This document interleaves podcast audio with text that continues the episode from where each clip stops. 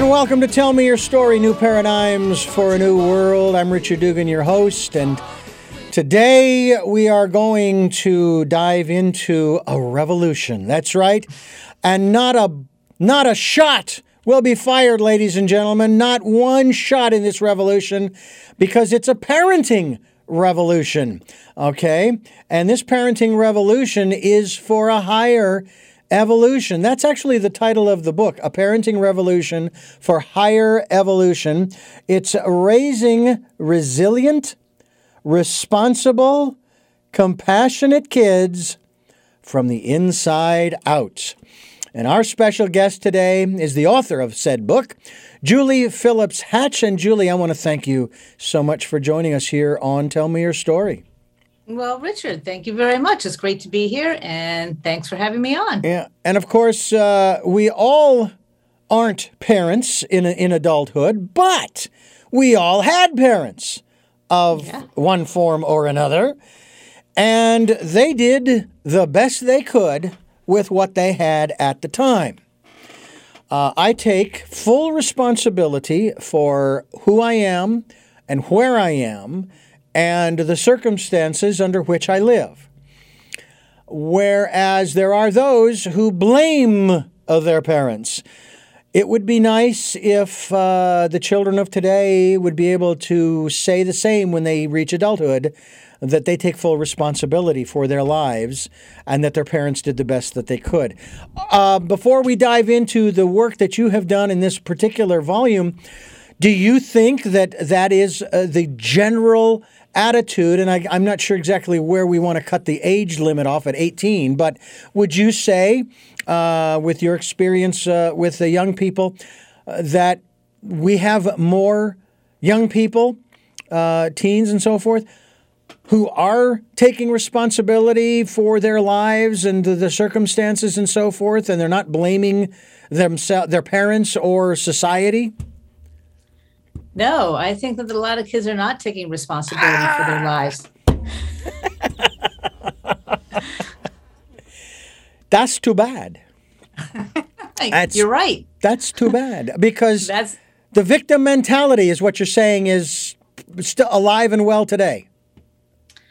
Um, yes, but there also could be good reason for it. The way that parents overprotect their kids, they don't give them the opportunity to take responsibility for their lives. Wow. So yeah, so that it's not all on the kids kids' shoulders. I think that uh, what they grow up with does influence the way they come out, but they're not given the opportunity to take responsibility when they're young. They're overprotected. They are um, coddled, and so that doesn't that makes it really difficult to grow up and get on with your life as an adult in a responsible way. Well, you know, I find it interesting. Um, uh, your, your book, of course, A Parenting Revolution for Higher Evolution. I really like that. Uh, it's basically um, rather provocative, and of course, it's for consciously awakened parents who are searching for an easy way to raise their kids in today's complex, high pressure, rapidly changing world. But you could say that about any generation, couldn't you? I mean, yes, how is how is this any different than any other time in history for kids? Arguably, it is. It is not the same, but no, perhaps no more difficult than other times. Certainly, I didn't live during the Depression, but certainly historically, there have been very hard times for um, kids growing up. And I've mentioned that, and people say, oh, but this is so terrible. And they've been through the pandemic. And yeah, it's terrible, but that yeah they're not the one the first and only generation to go through this. I would agree with you there.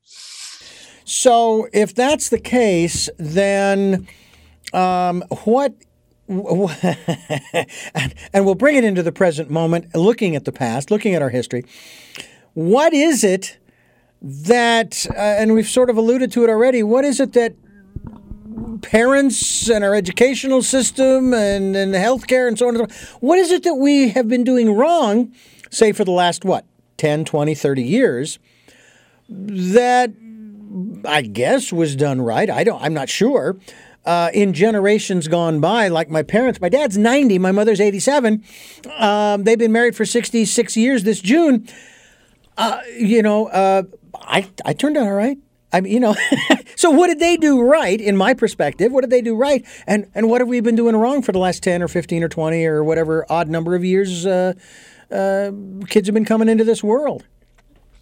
I think that um, a couple of the factors are that, that life, the world is going at a faster and faster pace. Technology has ramped everything up, and there's more information coming at everybody, and there's just life happens faster, faster, faster. It's busier and busier. There's practically no downtime, which can affect mental health.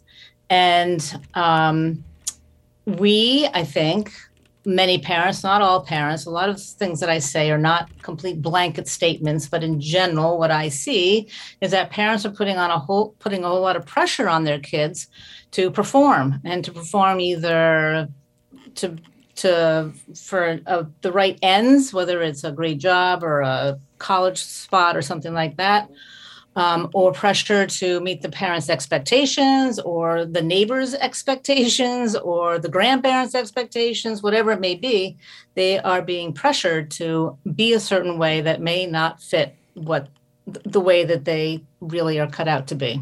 Mm. So I think that it's the busyness and the and the pressure. All right. One of the uh, other elements here that uh, we can talk about too, I think, is the the uh, the institutions that we currently have, and and I. I, want to kind of bring this up only because it just kind of resonated with me a little bit. Not long ago, and it wasn't that long ago, not in a galaxy far, far away, it was right here. Uh, we, we had huge controversy over whether to send the kids back to school during the COVID era or not. I kept hearing how, well, the kids are safer at school than they are at home because kids don't spread these these these things. I'm going, I don't know what planet you're from, but every time the flu hit and the parents would send the kids to school, one of the kids would come to school with the flu. They would be contagious, maybe not with symptoms, but they were contagious, and they spread it throughout the school. Uh, like I said, I don't know what planet you're from, but that's what happens here on this planet. Uh, but then you would also hear how bad our public education system is. It is horrible. Uh, you know, like we're, you know, if if there was a, a million, we'd be at uh, uh, we'd be at a million. We'd be the millionth. We'd be so far down on the on the totem pole, right? So I'd ask the question: Okay, you want your kids back into school? But it's a horrible educational system. I, I don't understand. Why would you send your children back to a horrible educational system? I think that the number one reason is because it's childcare. It's a way that the child, children are being taken care of, so that parents can go back to work. I think that that is the number one reason. Wow. Now you uh, you you are a, a, you're a parenting expert. So I have to, I have to, I, I, don't want to assume, but I'm going to conclude that you have children. I do. I have three children. so you do definitely have experience. But you're also a holistic health practitioner and a pediatric nurse practitioner. Yeah. Tell us a little bit about the holistic uh, healing aspects of the work that you do. Well, the holistic aspect that I do comes from my um, education in. I went to acupuncture school um, 15 years ago. So through acupuncture school, you learn about traditional Chinese medicine, which is an alternative kind of medicine, Eastern medicine, Eastern philosophies, Eastern religions, um, and acupuncture is is one form of that of the medicine. So and and those well, Chinese medicine, I can obviously speak best to because that's what I know, are so rich in history and depth in the way they deal with health and disease and religion and nature and everything. They're just so it's just so rich and deep that I find it that uh, both using my acupuncture to help people with their physical illnesses or their emotional um, illnesses or helping with kids and their behavior drawing upon what I learned from Chinese medicine is um, is so helpful. Uh, there's almost always an answer that I can come up with when I when I apply Chinese medicine to whatever's facing you know facing me in the clinic. And there's another aspect to that too, from my perspective. Um, the Chinese uh, practitioners of medicine did not need FDA approval. and my understanding, correct me if I'm wrong here, is that the reason they did not need that, number one, obviously the institution didn't exist, but the most important element was, is that they knew that what they were doing worked. Worked. Yeah, you're right. And what's interesting about Chinese medicine and acupuncture or Chinese medicine is that their motto, so in Western medicine here, we the proof is in the in the lab, in the petri dish, in the in the laboratory. Mm-hmm. And then we take it to the people. In Chinese medicine, the proof is in the clinic. It's in the thousands and thousands of people that respond to a form of treatment, which is which Western medicine is doesn't isn't comfortable with that. yeah.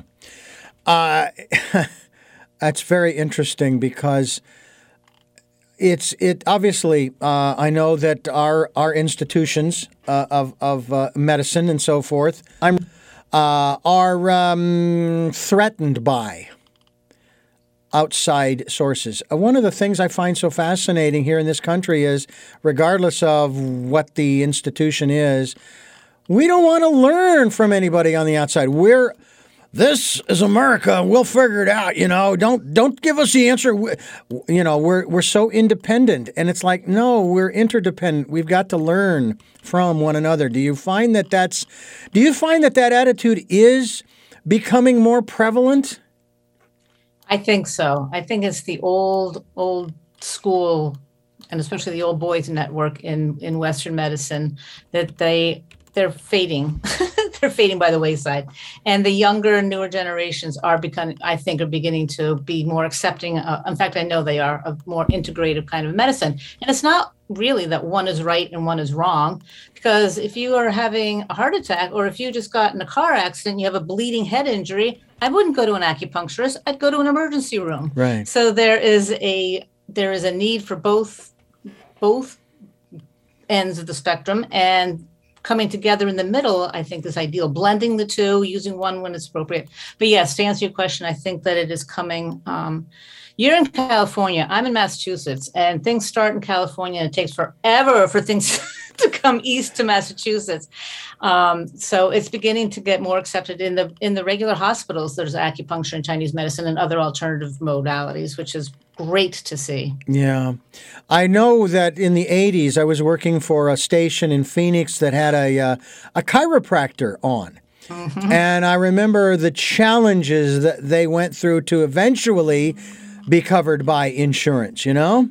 Yeah. I mean, it was just extraordinary uh, how, how the, the, the, struggles that chiropractors went through. So, um, uh, it's really, really uh, interesting how eventually, eventually, uh, you know, people, um, you know, the, the system eventually does come around, but it's like it takes forever. Uh, yeah. Herbology, for example. Sorry, say that again. Herbology. Yeah. A herbalist. Yep. Yeah. Doctors I know, Western medicine is very skeptical about. I mean, I think I know almost everybody takes some kind of a supplement. And Western medicine is not a big proponent of um, supplements because they're not FDA approved.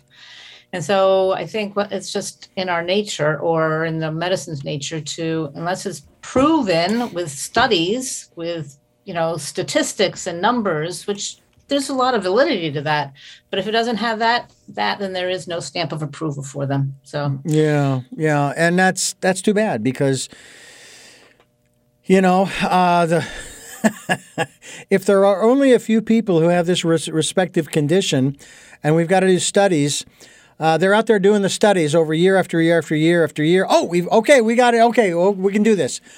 Yeah. I'm sorry, those six people are dead. Yeah. I mean, you know, right?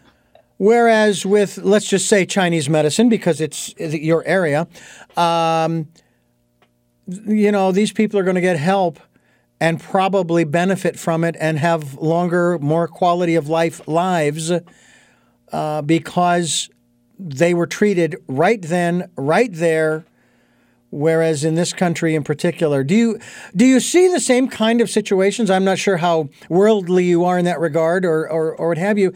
Are are, there medical uh, institutions around the world like the U.S. They're skeptical and we've got to run tests, or are they a little bit more, uh, li- a little more, uh, if I may use the word progressive in their uh, concern for the patient, concern for the health and well-being of human beings?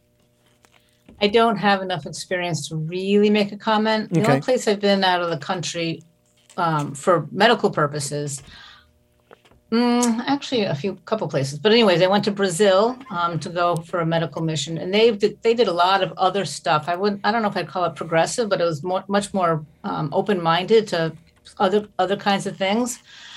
And um, I used to live in the on the in the Virgin Islands of the U.S. and people there would travel to other countries, and I can't even name which ones because they seem like you know third world countries, but they weren't. People would travel to these countries to have eye surgery and dental surgery, which was much better, much less expensive than in the United States. So yeah, the U.S. is not. I won't. U.S. has a good medical system. Their their their medicine is good, but it's not the be all end all. Hmm, yeah. Well, and again, there are those who will certainly be uh, uh, proponents of Western medicine because it helped them. I mean, it's like with you, you know, you talk about uh, if this happened, I would uh, stick with Chinese medicine, but if this happened, I mean, I had an infected gallbladder and uh, a golf ball sized gallstone. And uh, yeah, I'm. I don't think an herbologist would have uh, would have been a good idea at the time. No. you know um, you know I, although i did uh, as I, I i love to joke about this i did uh, uh, i did win a gold medal in the because the olympics were going on at that time. I won a gold medal in the uh, gallbladder clean and jerk. There you go. Um, we're talking what's that Congratulations. Oh well, thank you so much. I, I'm so I have that hanging uh, on my wall at home. We're talking with with uh, parent expert, uh, holistic healer, and pediatric nurse practitioner.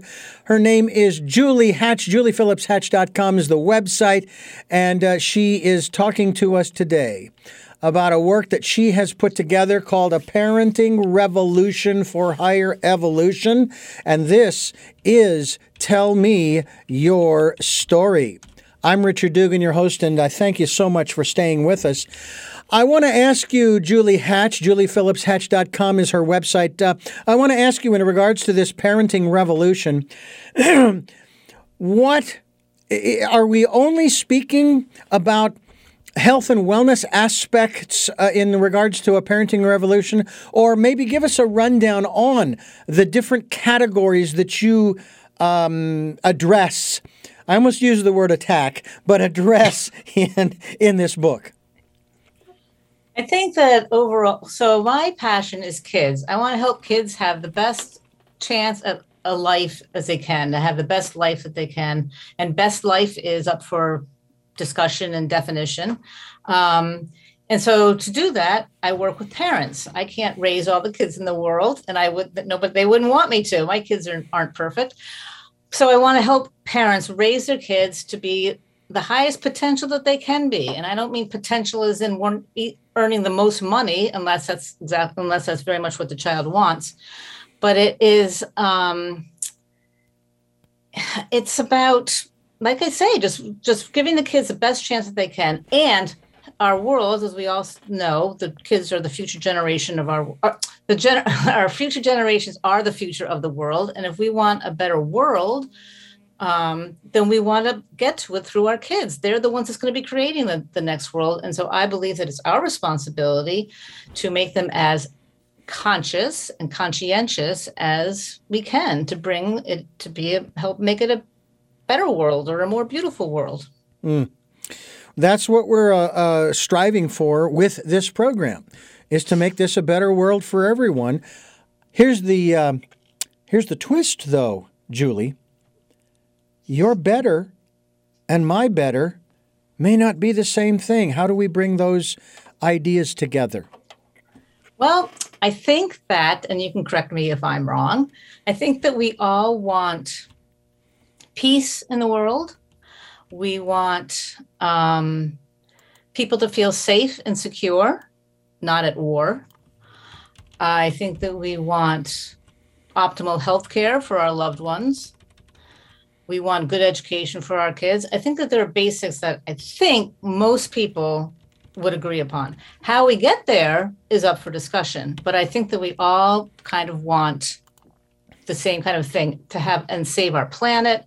I don't know. Do you would you agree with that that we want those basics? Well, you know what's interesting, and I'm glad you bring this up because I had a conversation with my younger brother when I was back in Phoenix uh, uh, not too long ago, and we had one of those those heart to heart conversations. And uh, he and I are, uh, we'll say philosophically, we're on opposite ends of the spectrum. Okay? We're at opposite ends of the spectrum. And uh, uh, I knew going in that this was true. And as we are talking, I mean, we are, you know, not going at it hammer and tong or anything like that, but uh, we're having quite a spirited conversation. but as we got closer to the end of our conversation, which was actually brought about by my mother, who came out of the bedroom and said, Boys, still calling us boys. Uh, uh he's 60 and I'm 62. boys, it's one o'clock. Um, uh, we began to recognize that we did both want the same thing, but just as you stated, we had different perspectives on how to get there. Uh, I remember talking about the, the, and, and we won't get into this here because it's not relevant, but the conversation was around immigration, right? And what was going on at our southern border. And I said, uh, I made the comment to him, I says, it's not the guy in the White House's fault. Doesn't matter who's in the White House, it's not their fault. It's not their responsibility either. It's Congress. They're the ones that are supposed to make the laws. They're not doing their job. We need to clean house and da da da. And he agreed. So, my God, you know, uh, and I tell you what, that conversation was not going to lead to a, an estrangement between myself and my brother in any way. I wasn't going to allow it because it's not worth it. You know, it's just right. not. But that's what I'm talking about. And that's what you were just talking about in terms of uh, having to sit down and saying, okay, we all agree that we want A. How do we get there? And we need to keep the we need to keep the energy level low here. We don't want to get it all ramped up because that isn't going to help us come to a solution collectively. Yep. This is a the um I don't know if I write about this in the book. I just wrote a blog about it, the us versus them mentality, yeah. the divisiveness in this country, mm-hmm. which is I think quite problematic. And one of the ways to I think bring things less divisive is to ha- be able to have conversations and people that completely disagree with you have conversations with them and realize that maybe you're not really all that different you all kind of want the very similar things well i so know it doesn't go ahead go ahead. It doesn't have to be so divisive although that's a really it sounds like a pollyanna thing to say because we are divisive but that's a, that's where to start. Is a conversation on what we do all want um, and the values that we do share. Exactly exactly right i, I couldn't agree with you more. Uh, uh we, we've got to sit down and dialogue regardless of our uh, political religious economic educational differences um, you know, uh, some of the most educated people come up with some of the dumbest ideas, and some of the stupidest people, I shouldn't say that, the, some of the most ignorant, and uh, the difference between stupid and ignorant, ignorant, you don't know. Mm-hmm. Stupid is you do know, and you still do what someone ignorant who doesn't know would do. Yep. Okay. Uh, but we're all here to learn lessons, okay? And one of those lessons is we've got to work together, or we're going down like the Titanic. Okay. Yep. And that's the ba- that's a lot partly what's behind what I call an evolution is raising us through our kids, raising our humanity to a, a, a I'm going to call it a higher level, a better level where we're not always at war and always fighting, but can sit down and have a civil conversation. That's, I think, a higher evolution.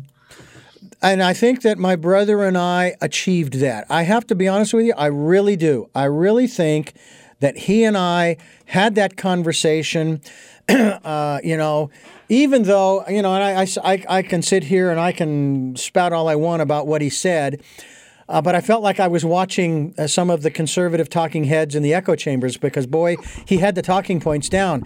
Once we got beyond that, we began to understand that we both want the same thing. You know, uh, we just see things differently. That's all. And that's a good thing because I would think, even for parents, uh, would you? Would you? This is something that I find interesting too. Uh, am I mistaken? Your experience with parents as well as children, parents in particular, um, older parents, uh, seem as though they want to go back to the way it was in the fifties. You know that whole area, uniforms and very strict, rigid rules and so forth. It's like, well, you know, you can't go back. How do how do you go about helping? And, and oh, let me let me back that one up uh, real quick here. Are there th- elements of the past in parenting that still do work, or are you literally revamping this whole parenting paradigm? No, there are definitely some things that um, that are are pertinent in today's that we should that were practiced back in the 50s that we should be practicing now. Like? But okay, um, such as letting your children run around outside. having a little unstructured play, let them just pick up a basketball game with the neighbors granted, you know, not running out in the middle of a busy street, but they need provide a place where they can run around and play. Time out in nature, running around, climbing trees, getting dirty, falling in puddles, that kind of stuff. Not overprotecting them, and allowing them some free range. I guess it's called free range play. And it's and what's most important is that there's no adult intervention. Maybe there's an adult to make sure that everybody stays safe and nobody kills themselves by falling out of a tree that's too high. But otherwise, no parental intervention, no dictating how things are supposed to be done. Let the kids do it. Um, free play. There's a movement I think that's going going to that. And I do hear a lot of a lot of parents say, "Gee, you know, we were so lucky back when I was growing up. We came home when the sun went down. You know, my parents didn't really care where I was." And that isn't quite possible these days. Um, but certainly allowing for more free play for expanding the boundaries, not keeping them so constricted into the backyard or in the house. But on the other hand, we also, like you say, we can't go back to the future. It's progress. Technology is here. We want to incorporate technology into our kids' lives. Mm-hmm. And ideally, progress. progress is good. Progress generally, I think progress is good. So we do want to keep moving things forward. But some of the values as long as they're pertinent in today's current time, um, we can bring along with us. Again, I, I just think that the o- overprotection has gotten to be a problem, and it was not a problem, I don't believe, back in the 50s. Yeah, it's it is interesting um, when we take a look at, at, at some of this stuff and and ask ourselves, what the heck are we doing? You know, um, you know, and and I, I I don't know about you, but I get a little put off about the complaining. Um, how do you feel when you hear people uh, speaking disparagingly of some other parents' parenting styles or even the educational system or what should be taught? I mean, we're watching right now, uh, I don't know about you, we're kind of like uh, the Young Sheldon comedy. Um, uh-huh. And they're deal- they dealt in one episode with sex education. Uh, but it's of course was at the uh, at the preschool, uh, not the preschool, the uh, Bible study level uh, uh, that that they were because kids were asking questions. You know, the young kids were asking questions, and so they debated over whether or not to deal with it. And in the long run, they decided, "Meh, we're not even going to touch it. we're going to leave this up to the family at home." And the family at home didn't want to deal with it either. And it's like, so where are these kids supposed to learn about these things? You know what I'm saying? Um, Are you talking about specifically sex education? Well, sex education or anything else that's controversial uh, that uh, that you know that uh, nobody wants to deal with because oh no that's that's that's too sensitive and we don't no kids shouldn't start uh, learning about this stuff at this age. And if they're asking questions it's time for them to learn about something. I completely agree. And I think that first and foremost, it's the parents' responsibility. I don't think it's the schools. I think it's nice that the school, um, if they would step up to the plate and educate them, but not all parents feel that way. And I can, I, you know, I'm not a school administrator. I, I wouldn't know how to deal with it. But I do think that as administrator of your own family, you can decide what you're going to teach, what you're going to teach your children. And I completely agree with you. If they're asking, it's never too soon. if, if they're asking, it's definitely not too soon. And rare, I don't think it's hardly ever too soon to start talking about that. And then all of this stuff with um, transgender and gender selection, it's happening at younger and younger years, which initially I was just blown away by, but it's what's happening. I've been reading about in the American Academy of Pediatrics um, article that they put out. So it's a real thing, and it's should be dealt with. Yeah, Can't yeah. just put our put, you know put our heads in the sand and pretend it's not a problem. I have a, or not a problem. That's not a problem. An issue mm-hmm. or something to be talked about. Right. Okay. Um, my eldest sister, who just passed, she has a daughter. Her daughter has a daughter. Uh, my second oldest sister has two daughters uh, no offspring. Uh, my third uh, eldest sister, um, young, actually, it's my younger sister. Uh, she has kids, but from a previous marriage uh, by her husband, who is a widower. And then my uh, youngest sister has no children. I have no kids. My brother has kids from at least one previous, yeah, one previous marriage. Do I have a leg to stand on when I'm talking about this subject because I have no kids? I'm not a parent. Well, yes, but you certainly can have an opinion. So I think I don't whether you have a leg to stand on. I'm not quite sure, but you can certainly voice your opinion and what you see. I don't know um, what your interaction is with kids, but you know what you see going on and what you read about. Yeah, you you certainly have a point. Do you come? Does do you have a hard time having these conversations with oh, your siblings? Absolutely not. No, no, no. We get along yeah. really well when it comes to conversations like this. Um, again, I, I, my brother and I, we went down that that little yellow brick road that we went down, uh, and we didn't kill each other. Unlike when we were young kids, and we damn near did. Uh, but that had nothing to do with philosophy. That had to do with playtime outdoors. Yeah. and you make a very valuable, uh, very important point in terms of getting kids outside. I mean, my God, we played in the dirt all the time. We made tents out in the backyard to my mother's consternation. Uh, we built forts out of these pallets my father would bring home from work. Um, we would step on nails. We would. I don't remember getting a tetanus shot when I was a kid. Maybe I did. I just don't recall it um, because we were out, we were running around barefoot because yeah. we could. You know. Um, and and I think, oh my gosh, they're missing out today. They're missing out on so much.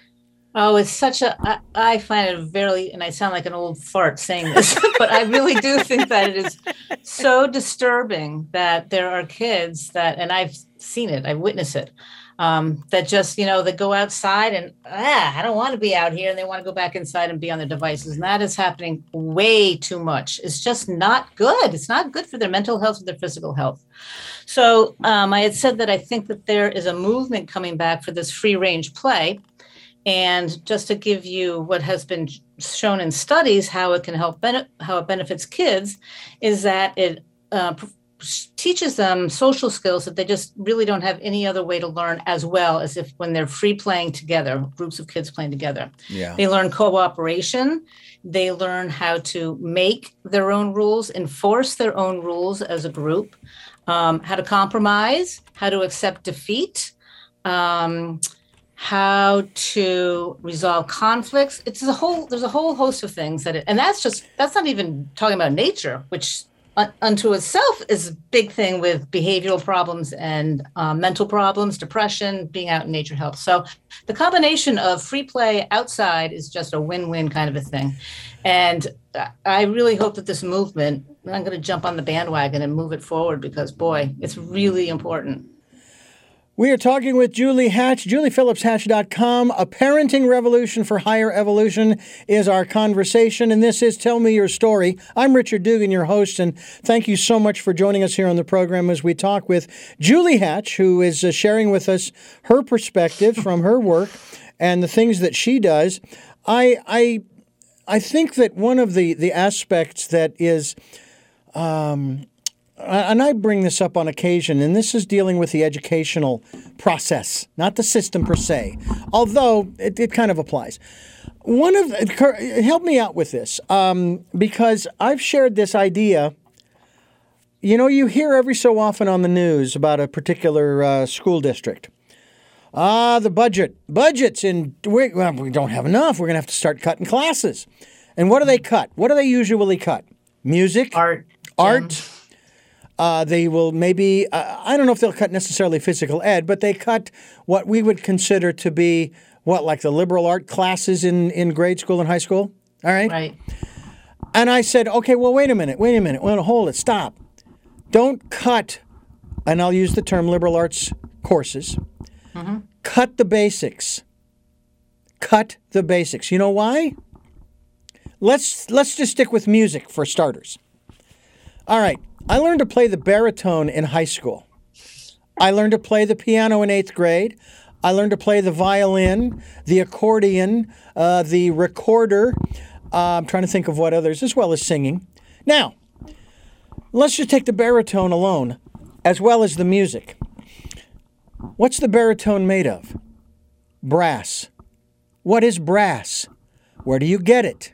All right. Mm. Now you're getting into the area of what? Chemistry and geology.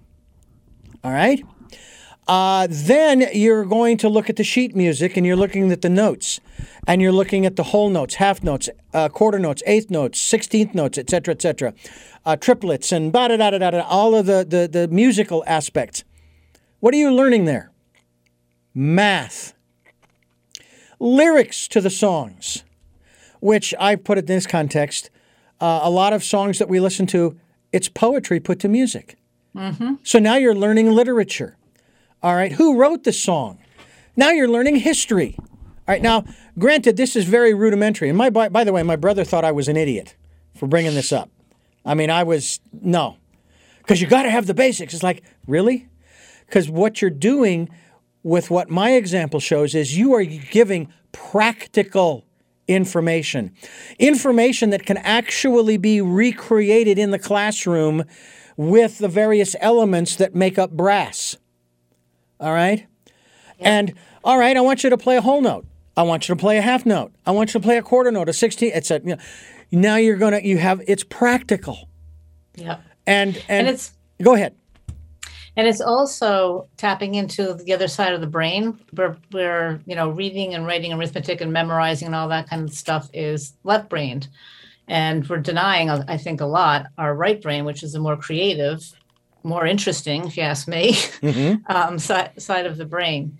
And like you say, when it can be, it's practical and when you can apply it, when a kid can look at the brass instrument and sort of un- understand the concept of brass because he plays the instrument, when they can apply it to their lives, that's much better learned and absorbed. I have said the same thing about, you know, reading, writing, arithmetic is kind of passe, except it's not. Everybody needs to know how to read. And somehow there are kids that graduate from high school without really knowing how to read. And that's a shame. But I think that, um, yeah, I think that the more rounded, the more creative um, components are being ignored too much. And, I, and again, I'm glad I'm not a um, school administrator because I don't know what the answer is, but I think it needs to be revamped. I think that we're, because we are, we're still, the, the educational system is, I think, based on the 1940s when we were all farmers and kids, I don't know, something like that. It's from way long time ago and we really have not evolved a whole lot. So I would agree with you that reading, writing, arithmetic can be less emphasized perhaps and emphasize more. I'm of the of the thought that let the let the kids decide what interests them the most as long as it's not just football which mm-hmm. is fine but there needs to be a little bit more to that too but find areas that interest them whether it's i mean i'm right by the ocean whether it's marine life or building a boat or learning how to grow a garden i mean all all kinds of things there's and there's no right or wrong and there's no oh well you should do this you should do that whatever floats their boat is what is going to serve them well. No pun And then intended. take that to more professional, you know, Yeah. for the for the basics, help them figure out what what Yeah. makes them really excited. I mean, it can be done. The question is, do we have the polit- do we have the will to do it? Yeah. and to to I I was talking with a gentleman who has an organization, a nonprofit down in San Diego, California, called Doors of Change, and um, he has found a way to get through to what he calls the TAY TAY group, which is the transitional age youth, which is from 17 to 25. And the, the folks who are much older, who are living on this, and they're homeless. I should I make that point. They are homeless youth. The elder, the older homeless people, they don't want help in many instances because of their pride. Yeah. Okay. But that's not the case with this group, this young people from 17 to 25. Their issue is trust. People have lied to them. So once he is able to uh, garner their trust, he introduces music. They've gotten instruments from many different bands, very popular bands. As a matter of fact, they have a concert coming up uh, with Three Dog Night in June. and when they see other kids who have already made the crossover from I don't trust to I do trust, and they're playing their instruments and they're making music and every everything, the ones who haven't crossed over yet, who haven't made the transition, they they see this and they want to be a part of it because they see what these others are other people are doing, other young people are doing. Yeah. And many of these people have gone on. He's had several examples of people who've gone on to get their GED, and they go on. One of the gals went on to become a lawyer, yeah. and so on and so forth. Yep. Music seems to be a real key component in many of the programs we do on this on this uh, uh, podcast, videocast, broadcast. yeah. Can you uh, can we should we go down that road? Is do you find that that seems to be a sort of a um, a universal tool in in parenting? Because my parents they made music a, an integral part of our lives, not whether we liked it or not, because we did.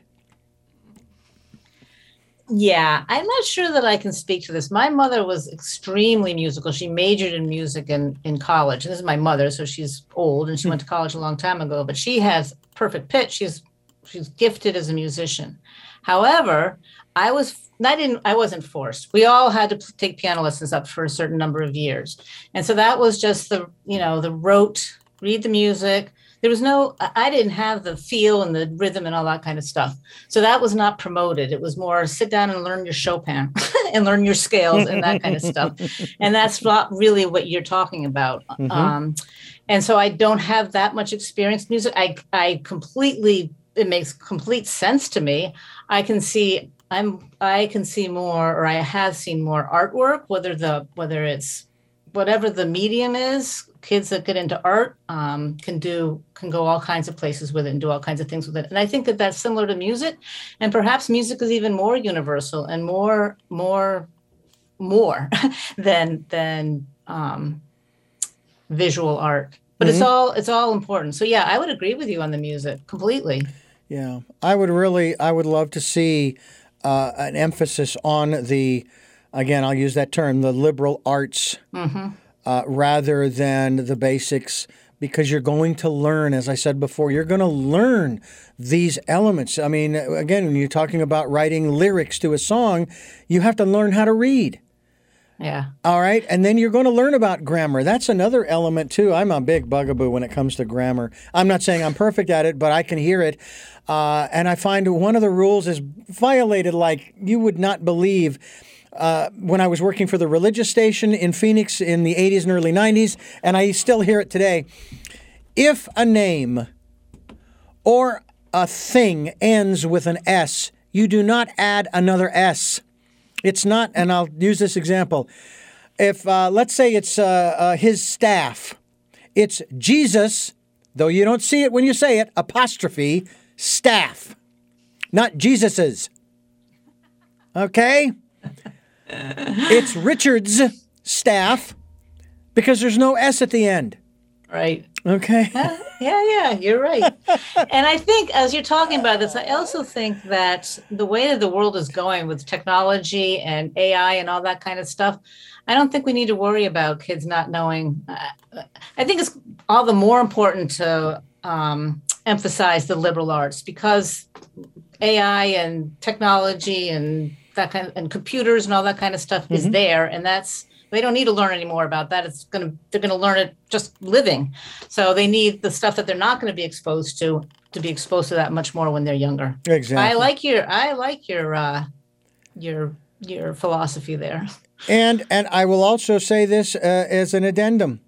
This is not written in stone. Okay. Just an idea, right? the educational system has to learn too. Yeah. You know, I mean, we didn't, in, we, you know, the educational system was not something that came out of a vacuum and then we was, okay, this is the way it's always going to be. You know, right. open your eyes. yeah. Yeah. Um, anyway. See, yeah. See what's changing and how we need to keep up with the, changing needs of our kids. Exactly. Uh, yeah, and I, I, I'm, I'm all in favor of of the basics. I really am. I think they're important. Matter of fact, I want to get rid of all uh, remedial courses at the college level. If mm-hmm. you're outside of the 12 uh, year program, you don't get remedial. Sorry. What uh-huh. you do get, what you do get between high school and college level courses is the remedial. If you don't know it, I'm not going to sit here and blast you. Oh, what the hell is your problem? No, no, no. If you don't know it, let's get you to know it. Yep. If you don't know how to read, let's get you to learn how to read. If you don't know how to do basic math, let's get you to know how to do basic math so that when you get to the college level, if that's the direction, and that's another question we'll go into in a moment, but if you get to the college level, you get to the college level uh, running, you are ready to run after your dream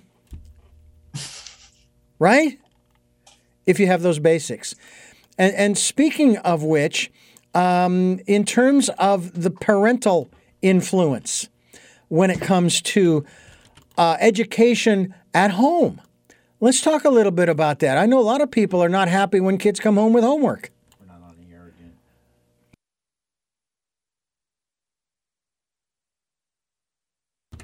Um, tell me, uh, what, what are your thoughts? How, how do you address that, let's say, with your kids uh, as they were growing up or are growing up? Hold uh, on one second, Richard. You, you froze for quite a, you froze for a couple of minutes for me. Did you not hear anything I said? Nope.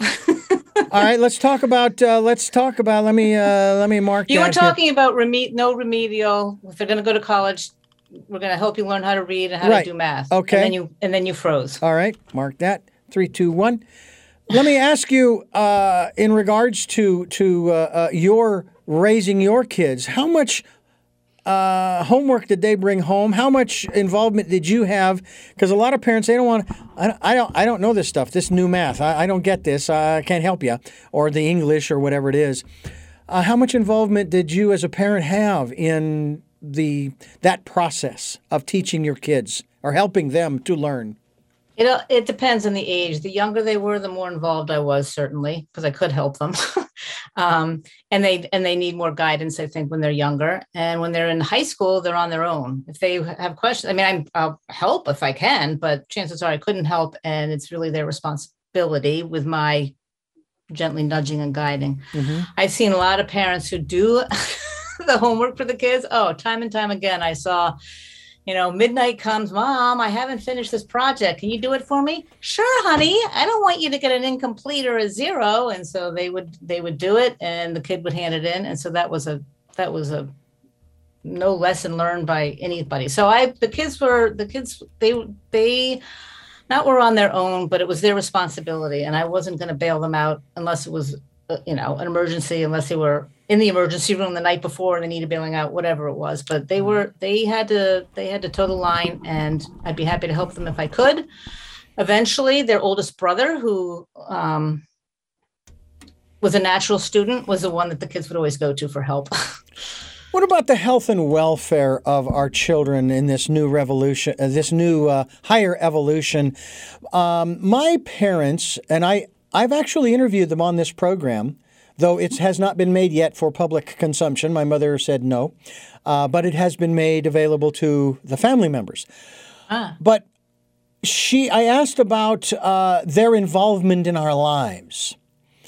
And they had made the decision very early on that they weren't going to step in unless we asked them because it was our lives. And this was more as we got into our teen years and adult years. And I remember with my first wife, we were having an issue, and I thought, well, who better to go to than a couple that's been married for, uh, I think at that time it was uh, who had been married for 35, 40 years. I mean, they've got the experience. Why not go to them? They, they, they you know. And so we did. Um, but they've always said, no, we, we're not going to interfere. Uh, I remember after my first divorce, they would tell me the stories. My parents would say, yeah, that's the, huh? I would go, well, then why didn't you guys say something? So, because that's not our place to interfere. And yet you see that stereotypically in movies and television shows. it's true. It's your life to live. It's not their life to live. And I tell my kids that they're like, they say, "Mom, you know, you may not get any grandkids. I may, I may not have kids." I'm like, "That's fine. It's your life. It's not my life." And I really don't believe in getting too involved in, or what I see a lot of is micromanaging and micromanaging, making the. How about those st- movie stars who bought um, admission to UCLA or some of the great um, Oh, California schools for their for their children, which is for one thing telling the kid that oh well you couldn't do it on your own, so I had to do it for you. How how embarrassing and humiliating for the kid. Um, they probably ended up in a college that they were way over their heads, and I don't know. But to but to micromanage and to um, uh, I don't know what the right word is, but to force yourself into their lives and say, "This is what you need. I know this is what I, I can do." If they come, I agree. If they come to help for help, then absolutely, it is our job to drop everything and be there to help. Mhm. Um, but to not take not to take over and take charge and micromanage, and that's uh, yeah. My oldest calls me a little bit of a laissez-faire parent because I really stood back unless they needed me. But What- what another term? philosophies. Would another term be helicopter parent? Yeah, absolutely. Okay. And then there's um I don't know, I can't remember what his name is, but he came up with the term curling. Well, You know, curling where you sweep the Uh-huh. i- the path for the rock to go down the ice. My favorite He- sport. he came up with this term of curling parents that frantically clear the path for their kids so that they have no bumps in the road. I like that one. Well, You know, and you raise a very interesting uh, uh, perspective, uh, uh, uh, interesting point because um, I, as I may have mentioned uh, during this program, uh, I was bullied as a kid growing up. Okay, and my mother, my mother, uh, probably I don't know, maybe twenty five years ago, we were sitting talking, and she apologized for not being able to help more, to protect hmm. me more. And and again, I was in grade school. That was where the problem was, and certainly that's the place where the parent can step in and maybe should. You know, but there really wasn't much that they could do because by the time they would get involved, if they did, which they didn't really, and I don't blame them, but by the time they would get involved, the whole thing's already over because this is happening during school. Um, so you know, it's it's one of those situations where, uh, at what age do you sort of cut the apron strings and say, "Oh, you're on your own"? And whereas my brother and I, in particular, we we we started heading out on our own probably in seventh or eighth grade. I delivered newspapers in eighth grade all the way through high school. I was, you know, always out of the house.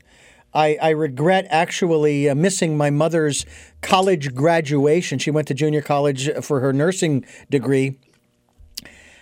And I thought it was more important to go collect uh, money from my customers at the on the newspaper route than to go to my mother's. Gra- yeah, so I Yeah. there's there's one of those there's one of those situations where oops, you know, uh, but you know, uh, she she still loves me. I'm still her son Yeah.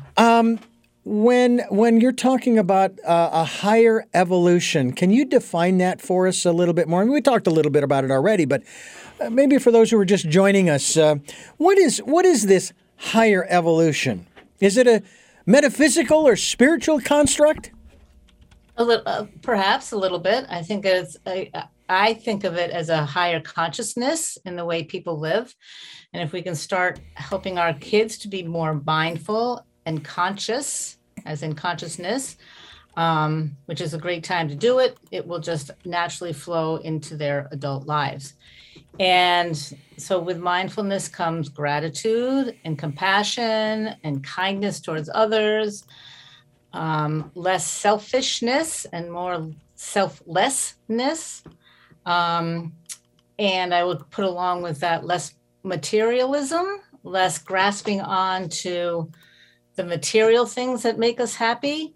So a lot of it is a lot of it is spiritual, and but I am I'm big into consciousness and raising the consciousness of the world, and I believe that with the place that makes most sense to do it with kids before they already established their ways and don't know what consciousness is, but to teach them when they're young, which means we need parents who are mindful and conscious and at least have a little bit of interest in knowing what I'm talking about. Do you find that most parents are conscientious about raising their kids, or is it uh, is it less than in that respect? Where you know, yeah, we had these kids uh, and um, I don't really care. You know, I mean, they're here and they're going to do what they're going to do, and I have no control over them. And and you, it's just kind of it's kind of like letting the weeds grow. Yeah, I see definitely both ends. And the second part of what you're talking about, the ones that are less conscientious and just just couldn't care less. Uh, I see disturbingly high numbers of those, which really it just surprises me. It amazes me when I when we used to when I used to work in nursing, we used to talk about how you, some parents should have a license. For one thing, some parents shouldn't be allowed to, to reproduce. It's not a very mm-hmm. uh, politically correct thing to say, but some should have a license. I mean, so yeah, there are certain people that are far from being mindful or conscious. They, uh, but I also think that most parents believe that they're trying to be conscientious. They're trying the best that they are, and they probably are. I'm sure they are trying. Well, I'm not sure. Yeah. but I'm sure they believe that they're trying the best. I, am not quite sure about that. It's it's disturbing. What about what about sacrifice? Um, again, in my interview with my parents, it's my point of reference. I asked them about that because it's often been said, "Oh my God, your parents had six kids. I must have sacrificed a lot." So I asked them the question: Did you guys sacrifice anything to have such a big family? And they said no. We hmm. wanted a big family, so there was no sacrifice. Um, do you think that most parents, especially today, they don't plan ahead? They don't say, this is what we want. It's more, oh, this is what's happening. Yeah, I think that um, I will speak for as a as a female, as a woman, as a mother. I think that that um, between having a career and having a family, that's where sacrifice comes. You can't. I don't think people will argue with me, but I really don't think you can have at 100% both ways. You can't be 100% there for your kids, and you can't be 100% there for your job. And so parents have decided, mothers to stay home for a while, they sacrifice their career and vice versa. And I think that that's the only time that I think there's a sacrifice. If I had to do it all over again, I would have sacrificed my career and done been all about my kids. But mm-hmm. um, it, I, there's no sacrifice in having kids. I don't think there's just nothing for me, nothing better in the world, nothing more satisfying at all. And in terms of the uh, the planning, uh, mm. they certainly didn't plan on having uh, four children who had uh, uh, limitations. I, I called them perceived limitations. Our vision. I was born legally blind. I could see. Mm-hmm. Uh, my brother, the same. I don't know if he was declared legally blind or not. Uh, i just I know about me. Uh, my eldest sister, of course, had asthma as, as a kid growing up. I don't know that my second oldest sister had any conditions that I'm aware of. They didn't plan on this, and obviously there's great expense there. But hopefully they had the kind of insurance back then. Probably was pretty good. Uh, they were able to afford to take us to the eye doctor and to do this surgery and that surgery and so forth and so on.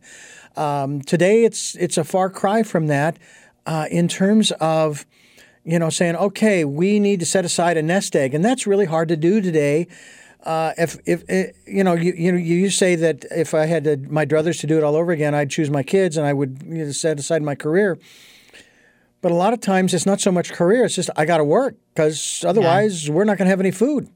You're right. And I don't think that people, I know that people don't plan. You have no idea what it's going to be like to have a child, let alone two or three or four. Just in the way it changes your life and living, never mind your finances. I don't think that there, I don't think you can plan. It's just like getting married. You, you know, you have maybe a plan, but you have no idea how it's going to work out and what's going to come along and get thrown in the middle and thrown in front of you. And with kids, you just, you, you don't get, you can't, I just don't think you can plan. You can plan the best that you can, but there will always be surprises thrown at you and monkey mm. wrenches thrown in. So to be flexible and I don't know, open minded perhaps. that would be nice. A parenting revolution for a for higher evolution. Uh, that is what we're talking about here with our very special guest, and her name, of course, is Julie. Hatch, Julie Phillips, hatch.com is the website. We hope that you will uh, uh Click on the link that we're going to make available to you. It's juliephillipshatch.com and find out more about the work that she is doing. That's J U L I E P H I L L I P H S H A T C H dot com. And as I said, we will be linked to her website. Um, as we continue here on this program called Tell Me Your Story, I'm Richard Dugan, your host, and the subject of parenting though we are speaking about uh, parenting of uh, human children, not furry children uh, in that respect. Uh, some people will say, well, but there's a similarity. These are my fur babies, you know, and so forth. And they treat them like humans. Ah, fine. Because uh, I probably do the same thing with our chickens, although they're not wandering out inside the house. Don't get me wrong. but uh, one of the things is this a, is this a bad technique, parenting technique? The child is misbehaving. I need to find out why the child is misbehaving, not get the child to stop misbehaving. Because in raising animals, like a dog specifically, it's the former. I need to find out why the dog is behaving that way. I don't try to change his behavior necessarily at that moment. I need to understand why that behavior is there. And then I can go from there to maybe get the dog to refocus his energy on something else. What What are your thoughts? Uh, let the child be and figure out why the child is, or get the child to stop misbehaving.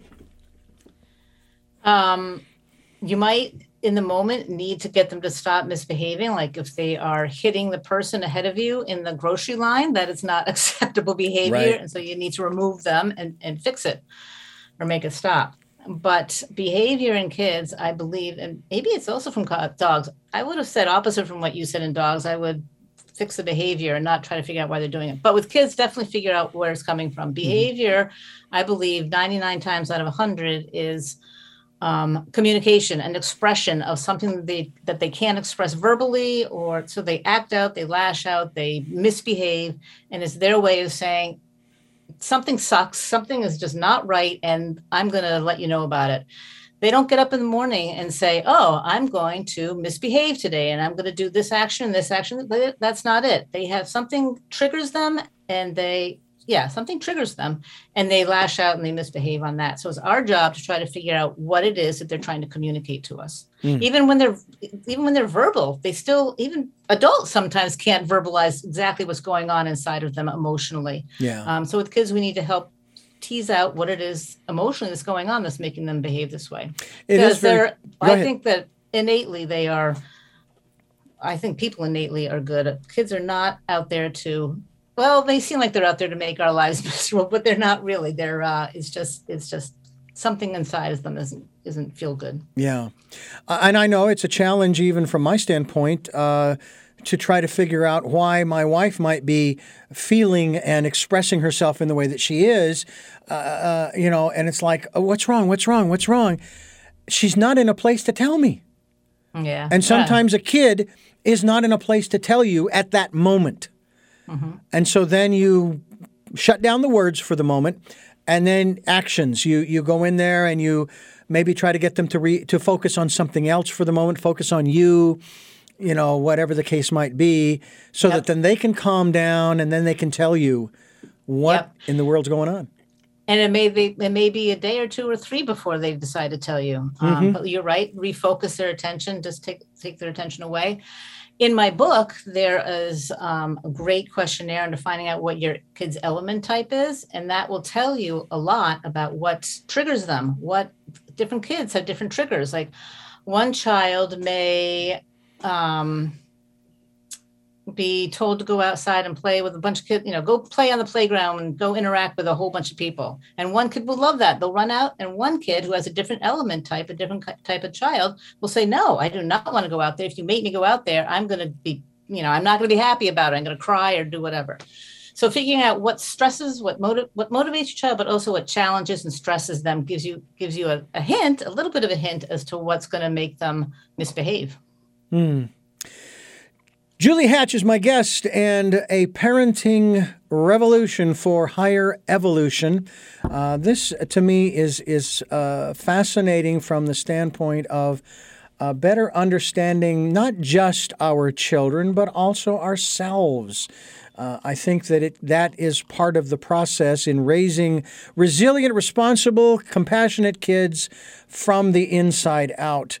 And uh, this is uh, Tell Me Your Story. I'm Richard Dugan, your host, and I wanted to ask you, Julie, Julie Hatch, author of A Parenting Revolution for Higher Evolution, uh, Raising Resilient, Responsible, Compassionate Kids from the Inside Out. I wanted to ask you uh, about um, a situation that developed. I, I when my my first wife and I moved into a neighborhood in Phoenix where uh, it was a two car driveway, covered parking, covered driveway, and it had a basketball pole mounted off to the side there, to where if there had been a backboard and a rim up there, we could have played basketball. So I went out and got a backboard and a rim, and I painted it with the Phoenix Suns logo. Uh, you know, you could tell it was hand painted, but I was having a lot of fun with it. I put it up there, and I wanted the kids in the neighborhood to know that this was a place they could come play.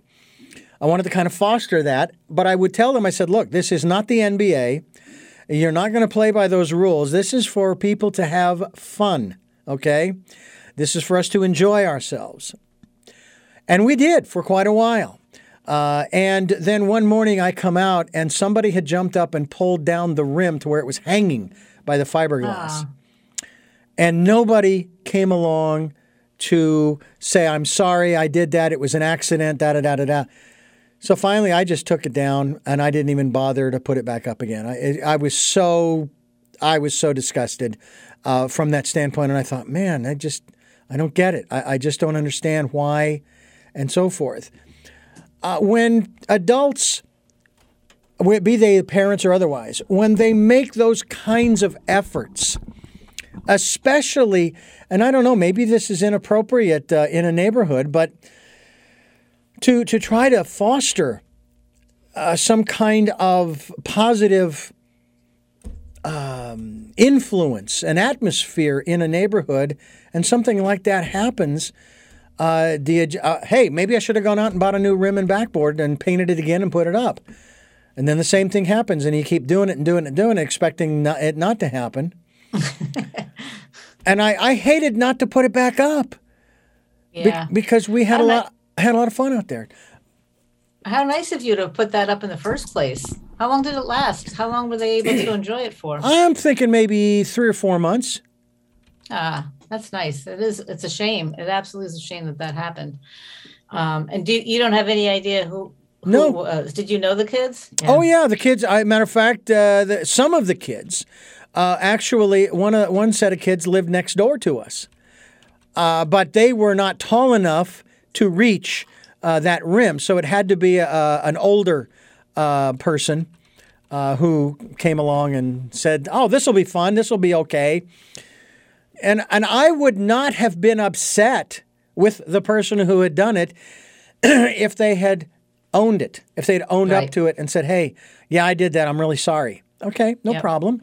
Uh, you know, we can we can we can do it uh, several different ways. You can come up with a few dollars to help me buy another one, and I'll pitch in the rest. Or I'll just go ahead and buy another one. If, if you know you'd be ca- more careful next time, I'll be more than happy to put it back up. But nobody came along and did, to do that.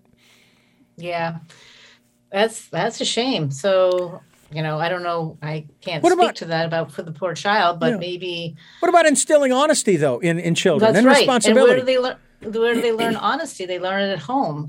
Yeah. I put a lot on the parents' shoulders. They whatever kids learn honesty and respect and manners at home. That's where their that's where their reference point is. So um, my guess is that that act of and I don't know if it was in anger or why they did it um, is a is a reaction to something. Maybe it's a reaction to something going on at home. I don't know. But Yeah. you're right. The honesty is the honesty is really the important part and why I think that you learn honesty from home Yeah. or from your elder, from whoever your influential people are around you. Yeah, I remember um, I had one incident when I was a young kid living at home. Uh, I don't know, I had been nine, eight or nine.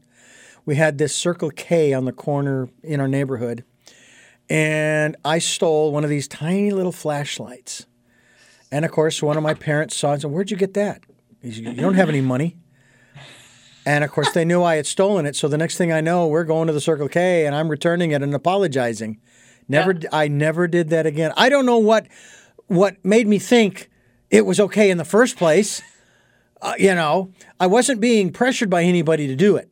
For some reason, I just thought it wasn't a big deal, and I said, no, "I'm not going to do that ever again." You know, Yeah. I think I think kids, I don't think you were strange at all. I think not all kids st- you know have a little kleptomaniac episode in their childhood, but I think most do. For what I don't know why. Like you say, you don't know why you did it. But the that key is is that your parents made you go back and apologize and say, "Oh, mea culpa, sorry, I'll give it back." And that's that. Wasn't that a great lesson? Look, you still remember it how many years later? yeah, yeah, uh, probably a good uh, 55, 56 years later. There's a great country song actually with a line in that goes, "Dad, I'm watching you." Not, I'm watching you, you better watch out. No, he tells this story about what his dad was doing and he did this and that and the other thing, and this was all a good thing. And he says, Hey, Dad, I'm watching you because I'm learning from you. You're teaching me. Then that's where the that's what the song's message is, uh, and I love that. I love that. Um, it's very very interesting stuff. Yeah. Julie Hatch is my guest. JuliePhillipsHatch.com is the website. And the book, the book that we're talking about, the, the general subject that we are conversing about, has to do with a parenting revolution for higher evolution, raising resilient, responsible, compassionate kids from the inside out. And I don't think it's really that hard these days. It's just a question of, I think, a parent's level of. Um, commitment you know uh, commitment to the kind of legacy and do, let me ask you about that. In terms of parenting um, first of all my parents are now and i and of course they obviously never thought they would have to deal with this. They're not dealing with the loss of one of their children. And my father of course he made the statement you know that parents aren't supposed to bury their children. But uh, they have a heck of a legacy that they're leaving behind when they go, when they die, uh, between my eldest sister and my youngest sister, and all of the tentacles of the family tree that go out from there. And um, I'd like to think that that what I'm doing with these programs is part of that of their legacy as well as mine. Yep. Is that something? Uh, is that part of this higher evolution? Thinking about the legacy that you're going to leave behind, that you really have to be present in the present moment, awake and aware and conscious, conscious in order to even think about the kind of Yeah. legacy you're leaving behind. Right. If you want to be a positive, leave a co- positive contribution to the world, which I certainly think of with my boys, that I want them to be a positive contribution to the world. You know, I maybe didn't think that when they were young and when I was in the throes of the adolescence and the preteen years, but um, yeah, you could. There's, there's. It's really powerful the legacy that, and I, you know, legacy is a fancy word for what I'm thinking, but but it's true. It's what you're it's what you're leaving behind. Um, and I again I didn't have kids for that purpose. Um, but it absolutely is part of, of the, the responsibility of being a parent is leaving the leaving the legacy and and contributing positively to the world through the children that you raise the best that you can you know nobody's perfect but the best that you can Absolutely. Absolutely. Julie Phillips Hatch is my guest, and we're talking about a parenting revolution for higher, e- higher evolution. And uh, you're listening to Tell Me Your Story. I'm Richard Dugan, your host. And uh, Julie, I want to ask you three final questions as we wrap up our interview. But before I do, I want to thank you so much for your insights. There's still a lot more, uh, certainly, uh, that we could talk about in regards to parenting. And I guess one final question on the subject itself before we get to those three final questions is there a un, is there an underlying um, message? I don't want to say goal because I don't think that my parents had a family for a particular goal in mind. Um, it's it's what they wanted was a big family and have that to have that experience. But is there an underlying message in your book, uh, sort of a, a mission statement, shall we say, uh, beyond the title and and obviously the subtitle? Yeah, the message is that, um, and this is what makes can make parenting easier, is that your child is their own individual with their own inner nature, their own spirit, their own essence, and they are their own unique individual, and they come into this world as their own unique individual, and we nurture them, and we take care of them, and we you know feed them and clothe them and bathe them but they are their own person and they have the right to um, and it's our job to honor that individuality in them that that inner essence in them. It's their soul. It is it's just a part of them. And so it's our job to honor that or it's our responsibility i think to honor that nourish that help them launch into the world knowing what their inner nature is all about and living accordingly Well, again, I thank you so much for uh, sharing your insights through the work that you are doing. And we certainly hope that uh, folks will get a copy of your book through your website, which is juliephillipshatch.com. And we will be linked to your website so people can do just that.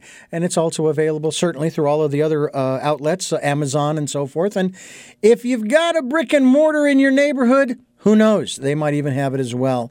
Uh, before I ask you the f- three final questions, I do want to talk to you, the listener and the viewer, uh, who are listening to and viewing, watching Tell Me Your Story, New Paradigms for a New World. We are giving you choices and knowledge of those choices to help make your dreams come true. We're here Sundays at 7 a.m. and 7 p.m., Monday mornings at 1 a.m., and we stream live at those times at richarddugan.com. We also remind you of a special edition on Wednesdays at 9 a.m. The podcasts are on SoundCloud, iTunes, TuneIn Radio, Spotify, Stitcher, iHeartRadio, A- uh, Amazon Music, and other locations across the internet. So, uh, Google us, look us up, but we hope that you will enjoy, as well as go to YouTube to watch these interviews. And uh, we are also encouraging you to participate in the Decade of Perfect Vision, the 2020s, where we ask you to spend some time going within and listening to that still small voice. I'll bet you, uh, Julie, that uh, if you if parents stopped for just a moment to listen to that still small voice within, they would get some good parenting guidance. You think? Absolutely. There it's you go. Easier said than done, but yeah, you're absolutely right. Hey, with six kids, I bet you it was hard to find a quiet space uh, in our in our house when we were growing up. Oh Uh, yeah. and folks, if you'd like to support the work we're doing, you like the programming, you like the guests and the subject matter that we're talking about, and you'd like to be a part of this financially, we would greatly appreciate that. Just send us a contribution through PayPal. Uh, it's there for your security as well as ours. And uh, when you go there to send, there's a link actually on our homepage of richarddugan.com. You click on that and you just put in the amount that you want to support us with, which we are eternally grateful for. And uh, thank you, thank you, thank you. Uh, and uh, we appreciate it very much. So, with all of that, we are now going to go to our final three questions. And uh, they are in this order. Number one Who is Julie Phillips Hatch? Who is Julie Phillips Hatch? That is the Wow. question. Oh my gosh, that is a that's a trick question because I can tell you my identity as a nurse practitioner and a mother and an acupuncturist, but that's not who I am. Who I am is uh, in here, and um, I can't put into words who. Sorry about that. Um, you know, my identity is like I say, nurse practitioner, mother, acupuncturist, um, but my soul is is not those. my soul is something deeper and difficult to put into words. Okay. What is it that you hope to or want to achieve through the work that you are doing now? I want to, as I said, my passion is kids. I believe that kids deserve the best.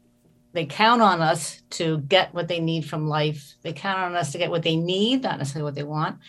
And I want to help my passion is to help these kids grow up to live a happy life, whatever happy means, a successful life, whatever success means to them, a life that they are meant to live, which is which is a much easier life to live than what perhaps we are told we're supposed to live. Mm.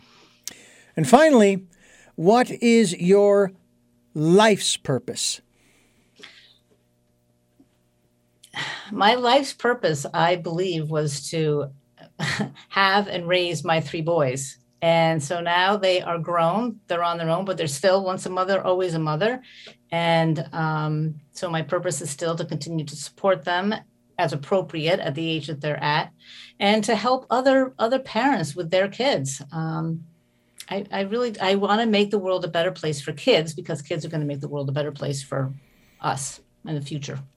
Well, Julie, thank you again for joining us here on Tell Me Your Story. It's been a great pleasure to have you on the program and to talk about the work that you are doing now. And I hope that we get a chance to talk to you again in the near future. Thank you very much, Richard.